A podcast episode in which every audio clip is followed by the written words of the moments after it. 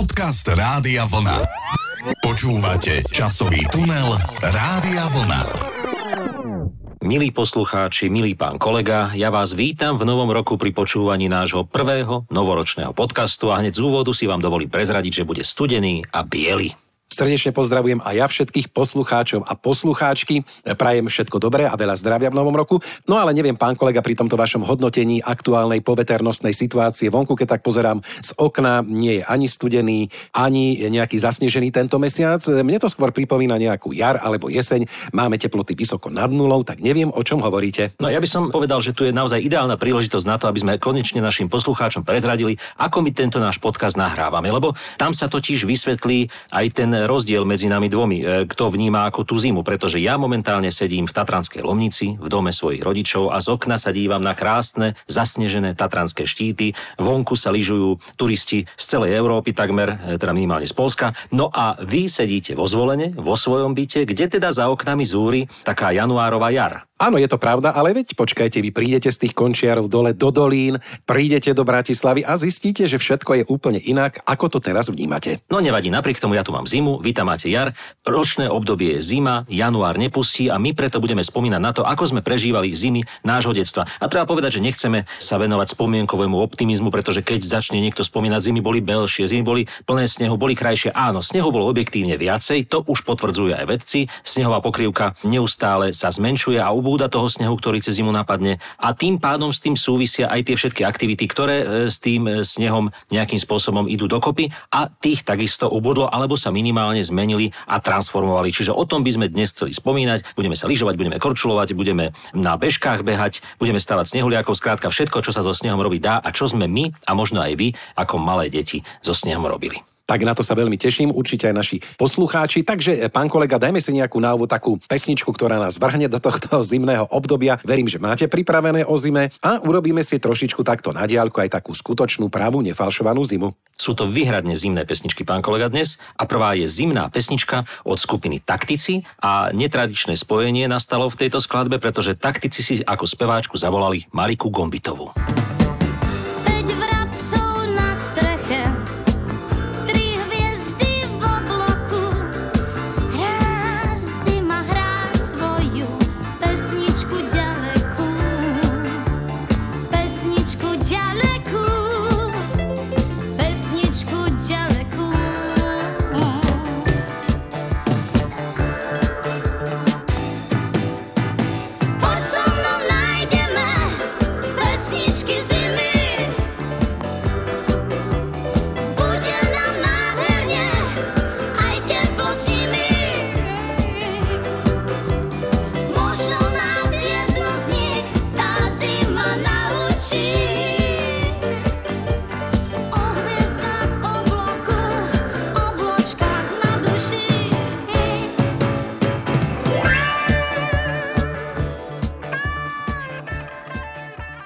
Pán kolega, zimná pesnička Taktikov a Marike Gombitovej doznela, aspoň jej ukážka a my teraz poďme rovno Mirnix, Dyrnix na lyže, pretože naozaj lyže to sú vlastne dve obyčajné drevá, ktoré sa ale v Československu stali veľkým fenoménom a je možno pravdou, že naozaj ten lyžiarsky šport v Európe tak rozšírený ako v Československu e, u tej amatérskej väčšiny obyvateľstva, pretože inde lyžujú naozaj len športovci alebo teda vrcholoví lyžiari, ale u nás lyžoval takmer každý, kto mal nohy. Áno, a kto mal samozrejme tie lyže, ako ste spomínali. A keď sme pri tých lyžiach, tak treba povedať, že aj tie lyže sa vyvíjali. Ja si ešte pamätám, voľa kedy z detstva, že to bolo také jednoduché nejaké viazanie, ktoré sme si tam dávali s tými topánočkami. Priznám sa, že veľmi som ja samozrejme nelyžoval, ale keď bola príležitosť či už zo školy alebo na nejakom lyžiarskom kurze, kde sa tie lyže dali zapožičiavať, tak viem, že častokrát to bolo len také veľmi jednoduché viazanie, kdeže sú už dnes tie viazania za drahé peniaze, tie zahraničné lyže. Neviem, či si na to spomínate aj vy, pán kolega. No samozrejme, môj otec bol takmer profesionálny lyžiar ešte ako mladý muž, ako študent a tým pádom sa snažil k lyžovaniu viesť aj nás, deti. No, nie všetky sme na to mali nadanie, ja som na lyžiach e, stál tak veľmi neobratne a skôr som padal, než stál. V každom prípade si spomínam, že tie prvé lyže mali ešte takéto kožené viazanie, kde sa naozaj to obu, ktorá bola bežná, obu sa umiestnila do toho viazania, pripla sa takými remienkami koženými a držalo to, teda držalo, no, snažilo to sa to držať. Potom prišli už tie prvé viazania, ktoré boli s takou strúnkou napnutou okolo pety, ale opäť to bolo veľmi voľné, peta sa v tom hýbala, spredu sa to neustále odopínalo a potom, keď prišli tie prvé naozaj bezpečnostné viazania, značky Marker, kľudne to môžeme povedať, pretože dnes to už nekúpite, tak tieto viazania boli niečím neuveriteľným, pretože to sa priplo, držalo to pevne niekedy až veľmi. Jediné riziko, ktoré s tým bolo spojené, že sa v tom zvykli krásne zacviknúť prsty. Keď ste si nedali pozor a tá lyžiarka naozaj išla trošku mimo a ten prštek ostal tam, kde nemal, tak potom to spôsobovalo vážne zranenia. No a potom samozrejme prišli tie modernejšie viazania, aké poznáme už dnes. No a samozrejme k lyžiam a k lyžovaniu patria aj vleky a tie sa tiež vyvíjali, kdeže už by sme videli nejaké tie jednoduché sedačky, za ktorými sa ťahali tí lyžiari, ale pravdepodobne vy si, pán kolega, budete z tých tatier, keďže stade pochádzate, pamätať viac, tak spomínajte. No, ja som lyžoval skôr na strednom Slovensku, ale pamätám si teda, že naozaj bolo pre mňa priam postrachom, keď ma otec zobral na lyžiarsky vlek na tú tzv. kotvu, kde bolo treba nosiť so sebou tie drevené čoby vešiaky, z ktorých trčalo lano, na konci bola kotva a tou sa bolo treba zachytiť na bežiace lano. Každý mal svoju kotvu, lyžoval si s ňou, zlyžoval si s ňou dole, zapojil si na to lano a vytiahol sa s ňou hore. No, bolo to niekedy naozaj napínavé, keď sa to nechcelo prichytiť. Ja som bol malý chlapec, nemal som silu, aby som to lano tam pevne pripojil. Bojoval som s tým dosť dlho a keď potom prišla tá poma, ktorá bola klasická, že si si strčili pod zadok ten tanier, no tak to bolo niečo neuveriteľné a zrazu sa úplne ľahko vážne po svahu dalo lyžovať. No a ešte si pamätám ako dieťa, že kedy si bola módou aj stavať podomácky vyrobené vleky, čo bol nejaký kopec voľný, tak dedinčania alebo obyvateľia obce alebo aj mesta si doniesli svoje vlastné vleky, zatlkli nejaké koly do zeme, dali tam motor, napríklad z babety, to sme nedávno mali na našej televíznej relácii, zatlkli motor do zeme a natiali lano a lyžovali sa na svojom vlastnom podomácky vyrobenom vleku. Nuž, kto vie, či by to dnes bolo možné. No a keď sme už pri tom lyžovaní a všetkým, čo s tým súvisí, tak by ste možno mohli, pán kolega, trošku pospomínať aj na outfit, aké boli v tej dobe, napríklad lyžiarske okuliare, prílby, spomínate si aj na také veci, mali ste to na hlave? No prílby sa nepoužívali takmer vôbec, to naozaj mali iba profesionálni lyžiari. A okuliare tie boli jeden druh samozrejme, tie detské a potom také dospelácké, ale samozrejme ľudia si pozháňali aj kvalitnejšie okuliare, tie klasické detské s tým oranžovým plastovým sklíčkom alebo teda bielým plastovým sklíčkom. Skrátka, čo sa dalo kúpiť, to sa nosilo, ale myslím, že kedysi sa na módu, na svahu až tak nehľadelo. Šponovky alebo oteplovačky, čo kto mal, to si obliekol, rifle neboli, no a tak v tesilkách sa lyžovať nedalo. Aj lyžiarky boli samozrejme čosi iné, mali veľa tých klipsov, boli veľmi tvrdé, neforemné, ťažko sa zapínali niektoré. Ja si pamätám, že vždy som s tým bojoval, že tá lyžiarka musela byť pevná na jednej strane, na druhej strane ma nesmela tlačiť, no ale moje veľké nohy a lyžiarky si tiež neveľmi rozumeli. No a moje lyžovanie mládežnícke skončilo v momente, kedy som si vyvrtol koleno na svahu v sielnici pri zvolenie no a potom som na lyžovanie dlhý čas zanevrel, pretože som sa bál lyžovať. Ale potom, potom každý si s lyžovaním asi spája nejaké svoje vlastné zážitky. Niekto bol odvážnejší, niekto bol menej odvážny ako ja. V každom prípade orchester Bráňa Hronca a tie krásne speváčky, ktoré spievali o láske na lyžiach, no tak tie nemôžeme v tejto chvíli vynechať. Vypočujme si ukážku z tejto veľmi zaujímavej skladby.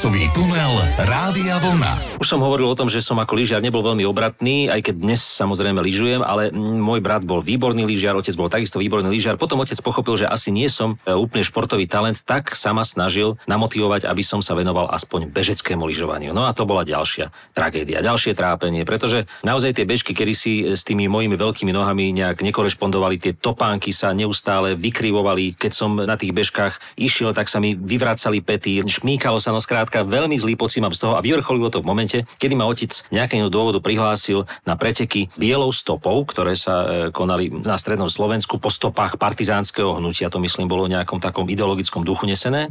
No a tam ma prihlásil, čo by mladého chlapca, aby som si teda zašportoval, zasúťažil. Ja si pamätám, že som odbehol asi 100 metrov a keďže sa mi šmíkalo, vyzúvali sa mi topánky, bol som z toho na nervy, tak som hodil tie bežky do snehu vedľa trate a ten pretek za mňa dokončil nejaký úplne iný mladý muž, ktorý to celé ukončil dobehol aj do cieľa pod mojím menom. No vidíte, ja som mal naopak to bežkovanie rád, pretože kúpil som si vlastné bežky počasie, lebo priznám sa, ja som sa bál lyžovať, bál som sa nejakých tých pádov a spomínam si raz ešte, keď sme boli spolu v Tatrách s vami, tam som si tiež požičal raz lyže, že sa teda spustím z toho kopca. Najprv som začínal na takom malom kopčeku, kde boli so mnou tie deti, kde sa učili plúžiť, či ako sa to volá, a zísť dole z kopca. No a potom som sa neviem prečo odhodlal na taký ten najvyšší kopec, vyviezol som sa tam tou lanovkou, začal som sa teda spúšťať dole a keď som zistil, že naozaj to nejak nepôjde, že sa bojím, tak som lyže jednoducho vypol a pekne pomaličky som to po svojich prešiel až dole. Tak tam som si povedal, že teda lyžovanie nebude moje hobby, ale potom som si kúpil bežky, ktoré ma zaujali. No ale tiež napríklad na nich som bol možno, čo ja viem, 2-3 roky, pretože potom prišla korona, samozrejme sa všetko uzavrelo. Tu už sneh dole u nás nebol, ale na tej skalke vždycky sa dá ešte krásne zabežkovať a je to šport, ktorý mám veľmi rád, pretože pri ňom sa hýbe celé telo, srdiečko vám bije tak, že vám ide z hrude vyskočiť a tá príroda a naozaj to okolie tam nádherné. Tam sa asi, ak sa nemýlim, a nech nás naši poslucháči opravia, behala práve aj tá Áno, áno, biela stopa. Ja si teraz spomínam na tú obu, keď si to naozaj predstavujem, tie topánky, ja som mal také modré botasky, možno si to vybavia teraz mnohí poslucháči, tak e, princíp bol v tom, že tá špička bola taká predlžená, plastová časť tam bola, ktorá vyčnievala stopánky, zo spodu boli tri alebo dve alebo štyri dierky, ktoré sa mali umiestniť teda na to bežecké viazanie a z vrchu sa to malo priklopiť takým drôtikom a zaistiť. No a toto buď nedržalo, alebo sa to neustále z tej bežky vybralo, alebo teda tá noha nedržala v tej pomerne nízkej topánke bežeckej. Skrátka, celé to bolo nejak zle vymyslené a keď som teraz videl, aké bežecké topánky sa predávajú, aké kvalitné, vysoké, pevné a to viazanie vlastne už nedrží tú topánku len za špičku topánky, ale celé vlastne sa hýbe. No i neviem, či sa k tým bežkám ešte niekedy, ešte niekedy nevrátim, pretože mám pocit, že celý problém môj spočíval v nekvalitnej technológii. Neviem, ako to teda bolo v prípade pani Evy Radovej, ktorá naspievala pieseň Bielou stopou. Ja som si na túto pieseň spomenul pri príprave tohto podcastu, pamätal som si z rozhlasu, že sa veľmi často hrávala a dnes, keď som si ju pustil, tak som pochopil, že vlastne tiež bola o tej analógii medzi tým partizánskym hnutím, tými partizánmi, ktorí sa pohybovali v tých horách stredoslovenských a teda tým športom bežeckým. Tak si túto pieseň dávno zabudnutú teraz pripomeňme. Kým v nohách cítiš silu a máš pevný dých, zas prebehni po cestách snehom zaviatých. Tam lásku v tebe zažne ako meteor, to nekonečné ticho partizánskych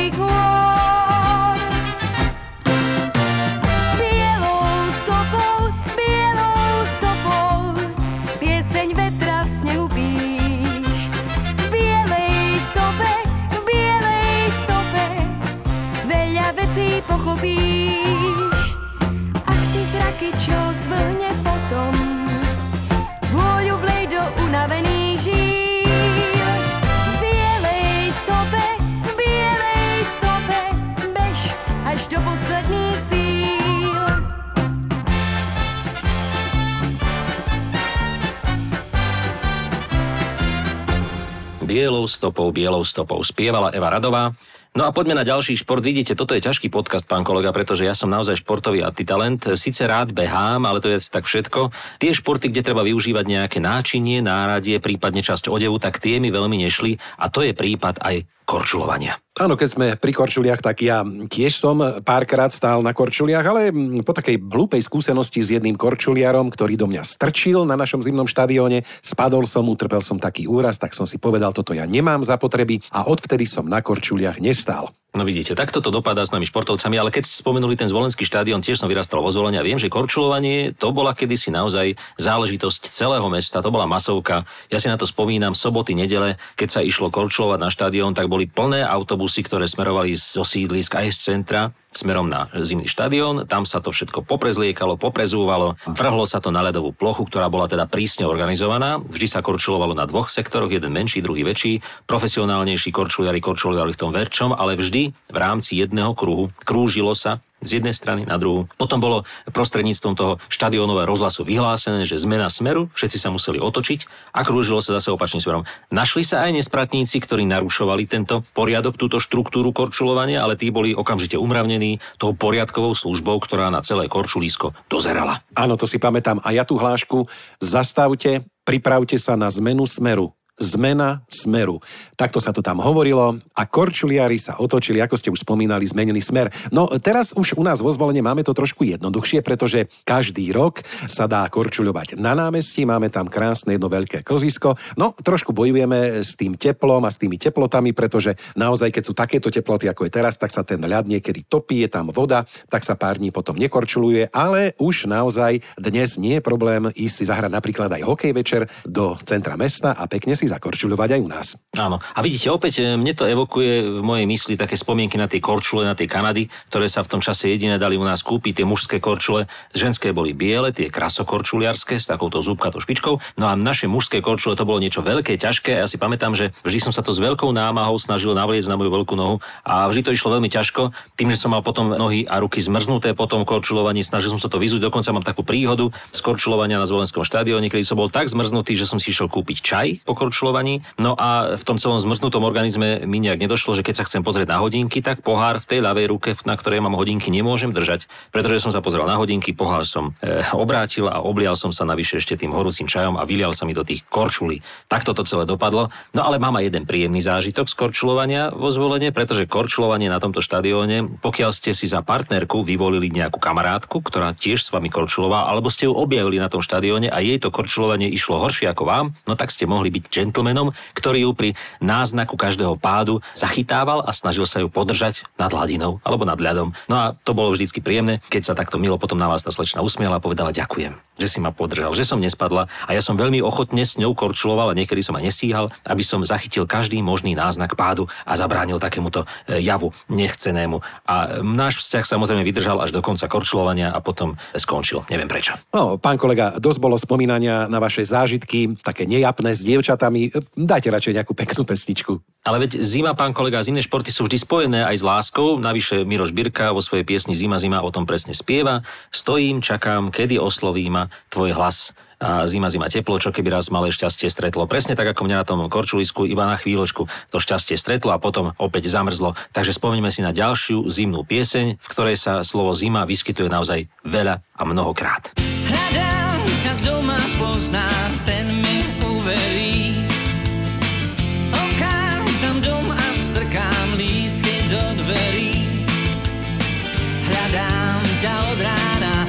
ty si vážne preč. Ak niekam bežíš, tak mi celkom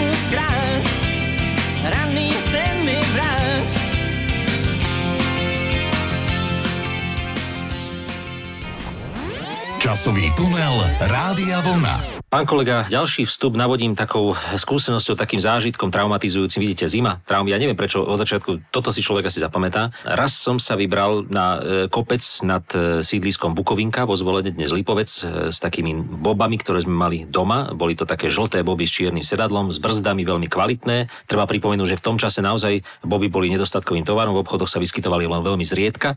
Ja som sa s ním vybral na tento kopec, boli to veľmi kvalitné boby. Nikto také nemal na sídlisku. Vyšiel som s nimi hore, spustil som sa a v istom momente do mňa narazil taký nejaký chlapec na nejakých iných sánkach drevených, no a tie boby mi rozbil. Bol to pre mňa tak traumatizujúci zážitok, že som sa naozaj s veľkým plačom a kúskami tých rozbitých žltých plastových bob vracal domov. No a dodnes mám takúto smutnú spomienku na to, že tie boby už neexistujú a trpím tým, že mi tento chlapec naozaj veľmi ublížil, najmä morálne, pretože potom som už nemal najlepšie boby, museli sme kúpiť také, ktoré v obchode boli dostať a tie mal na sídlisku každý. Nuž, keby ste sa, pán kolega, spúšťali po nejakom vreci igelitovom, tak vám to nie je ani ľúto. Možno síce by ste utrpeli nejaké vážnejšie zranenie, ale nemuseli by ste plakať za zlomeným zlomenými bobami. No inak, e, keď spomíname na tieto sánky a sánkovanie, tak um, treba možno spomenúť, aké sánky sa nejak dali kúpiť, alebo na čom sa dalo sánkovať. E, spomínali ste tu teda už tie boby, ktoré boli samozrejme veľkým lákadlom pre ľudí, pretože to bol taký nedostatkový tovar, ale dalo sa s nimi krásne zasánkovať. Neviem inak, čo ste robili, pretože dosť často sa to stávalo, že sa zlomila tá umelá brzda. Ako ste ju nahradili? Viete čo, to už sa nahradiť nedalo. To už keď sa raz zlomilo, už bolo treba brzdiť nohami alebo rukami.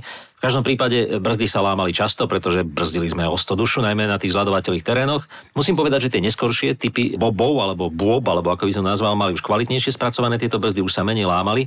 No ale ja by som sa vrátil k tomu prvopočiatku, teda každý v tých počiatkoch sánkovania mal tie klasické drevené sánky, potiahnuté takými tými látkovými pruhmi, vyslanými. Keď boli menšie deti, tak ešte mali dokonca takéto sedačku, opierku vzadu. A ja musím spomenúť na jeden typ sánok, ktoré tu v Tatrách máme ešte odložené u mojej krstnej mamy v pivnici a to sú dokonca sánky, ktoré majú volant, pán kolega, normálny volant, neviem, či si to vôbec viete predstaviť, ako na aute. A predná časť Aha. tých sánok sa normálne zatáča doprava alebo doľava, sú to skrátka sánky, ktoré sa dajú šoférovať. A dokonca majú aj brzdu, páku, ručnú brzdu. Keď zatiahnete, zadu sa vysunú také dve klapky a brzdia. Tieto sánky sú stále ešte, dúfam, tam, musím ich niekedy pozrieť. Akurát teda už nie je miesto na sánkovanie s takýmito sánkami, pretože sú naozaj nadrozmerné, veľké. Tak keby som s nimi dnes vyšiel na svách, no tak myslím si, že by som spôsobil e, naozaj veľký údiv u okolo idúcich sánkarov. No a keď spomíname na tie sánky, tak samozrejme toto boli také tie klasické, drevené, potom boli tie boby, ale potom bol ešte jeden druh, neviem či to nazvať sánky alebo ako sa to volalo. Na tom ste sedeli, tiež to malo taký volant, vpredu takú lyžu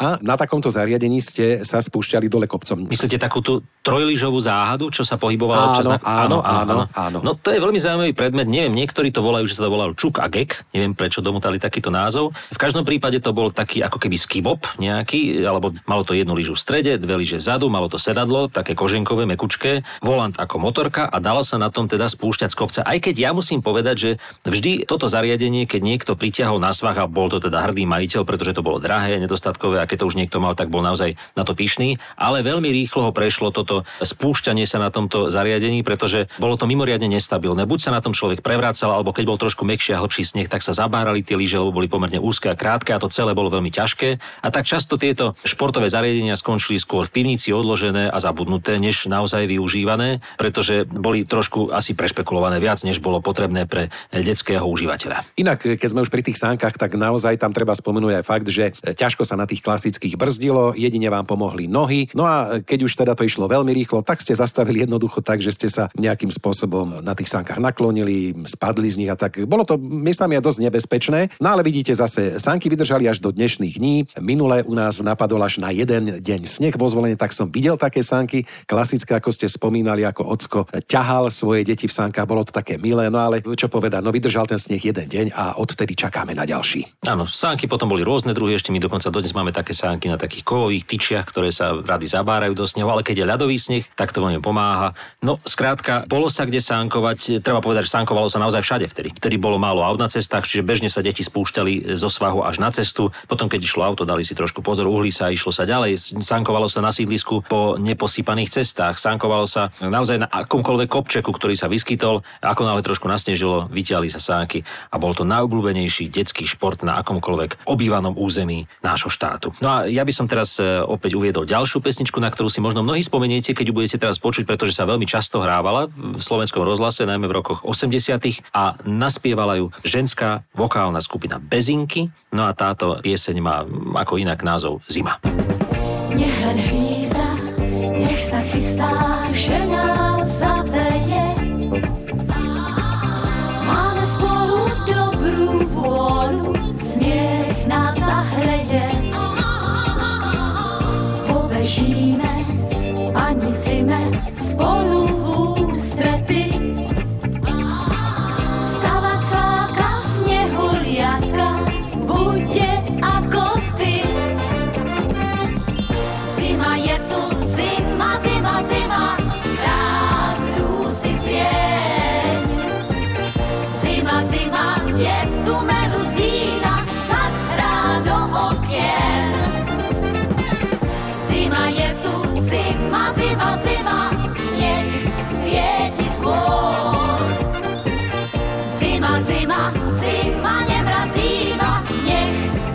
Nemrazíva, nech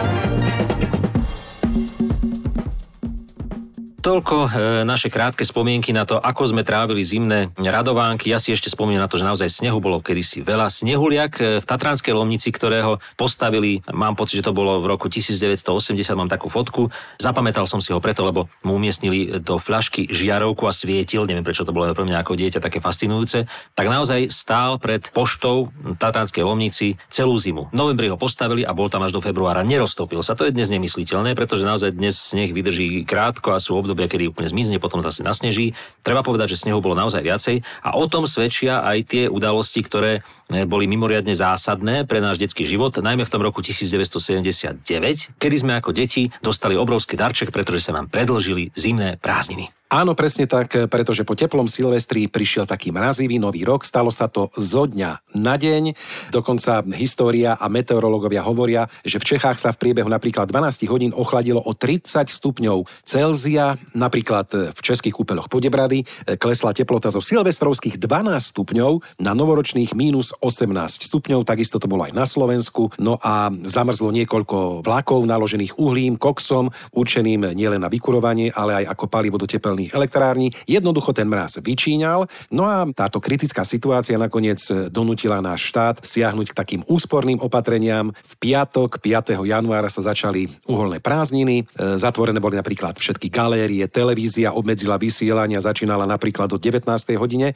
No a do školy sa išlo až podľa tých mojich informácií, ktoré mám 29. januára v roku 1979. No a žiaci museli počas pol roka dobehnúť všetko to zameškané učivo, tak sa zrušili všetky tie školské školské výlety, školy v prírode a takisto aj jarné prázdniny. Áno, spomínajú na to mnohí pamätníci. Ja si to nepamätám, priznávam sa. Asi som bol ešte škôlkar v tom čase, ktorý nevnímal až ako taký veľký úspech, že nemuseli ísť do školy alebo do škôlky. Ale mnohí, najmä silvestrujúci, oslavujúci v Prahe, spomínali na to, že išli do tých pražských lokálov. Bolo príjemné teplo, čiže išli takmer v obleku, nemali ani vetrovky na sebe, keď tam išli večer. No a keď ráno alebo nad ránom vyliezali z tých svojich úkrytov pivničných, kde teda potužení alkoholom vychádzali tak neverili vlastne vlastným očiam a najmä vlastnej pokožke, pretože naozaj tých minus 20 stupňov pocítili veľmi rýchlo a intenzívne taxíky nestíhali, mali zamrznuté motory, nafty, benzíny a tak ďalej, čiže mali problém sa dostať domov a tak zostávali v tých lokáloch, ktoré boli ako tak vykúrené až potom do neskorých ranných hodín, kým ich niekto prišiel odviesť, pretože skrátka neboli vybavení na to, aby sa pohybovali po meste v tak nízkych teplotách. Bolo to také prekvapivé.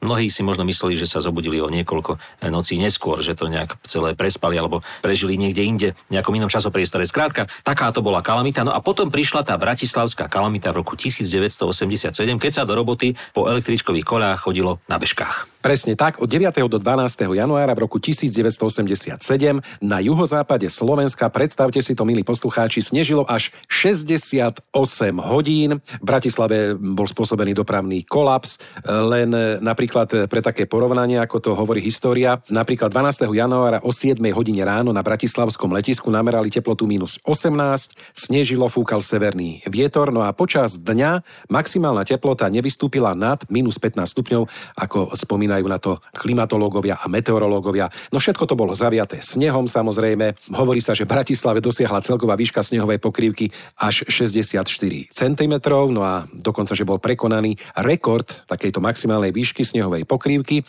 od začiatku meteorologických pozorovaní v hlavnom meste. No a treba povedať, že to nebola jediná teda kalamita, boli aj staršie, napríklad v roku 1968, ale toto je tá, ktorú si my všetci pamätáme. Navyše v našej televíznej relácii Noc v archíve sme zverejnili jedno video, ktoré dodnes je virálne a koluje po internete práve tejto zimnej kalamity z roku 1987, tak si ho nájdete, pozrite si, ako to vyzeralo. Treba povedať, že to bola veľmi romantická záležitosť pre mnohých teda, nie pre tých, čo museli ten sneh odpratávať. Tí ho museli dokonca na nákladných autách vyvážať za mesto, pretože ho nebolo kam dať. Ale najmä pre deti a pre tých, ktorí mali radi zimné športy, pretože sa mohli pohybovať aj po cestách, po dvojprúdovkách, po štvorprúdovkách, na sánkach, bežkách alebo na lyžiach. Skrátka, na chvíľu sa hlavné mesto premenilo na jedno veľké zimné športovisko. A týmto pozitívnym obrazom by sme sa mohli, pán kolega, dnes e, s našim podcastom a so spomienkami na zimu našeho detstva rozlúčiť. No a samozrejme, ako inak, ako peknou pesničkou. Čo myslíte, ktorú som tak e, vybral na záver? Sú tam sane, sú tam lyža, sú tam deti a dokonca je tam slniečko. Tak ja si myslím, že to bude pesnička Biela zima na saniach, ktorú spieva Miško Dočlomanský. Trafil som? Netrafili ste, vedeli ste to, pán kolega. Priznajte si to, áno, priznajte si to. Detský spevácky zbor, súbor Slniečko, Mišo Dočolomanský, nádherná pieseň, ktorú dodnes majú deti aj dospelí radi, pretože nám evokuje naozaj tú detskú zimu. Skrátka, užívajme si tú zimu aj dnes, hoci toho snehu je menej, nájdeme si ten kúsok nášho snehu, prípadne si otvorte mraziak v chladničke, aj tam ho nájdete. Skrátka, težme sa na to, čo máme a užívajme si to tak, ako je to len najviac možné. Majte sa pekne, do počutia. Do počutia. Dýchol bielý mráz, svoj sníčok do okien, všade vôkol nás sa zjavil biely serien, len v očkách detí stále svieti smiech. Keď zima kreslí bielu krivku striech, iba v očkách detí zvonia rolničky. Svet je zrazu malý, maličký.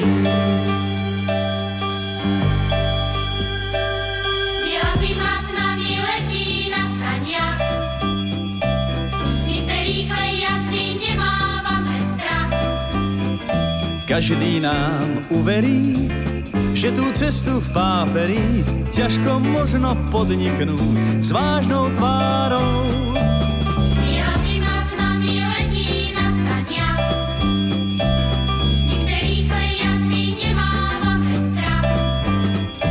Predplatné neplatí, vezmi hviezdne opraty, keď si sám, daj sa k nám, rozhýb srdcia rovnička, nech tá cesta čistým striebrom zazvoní.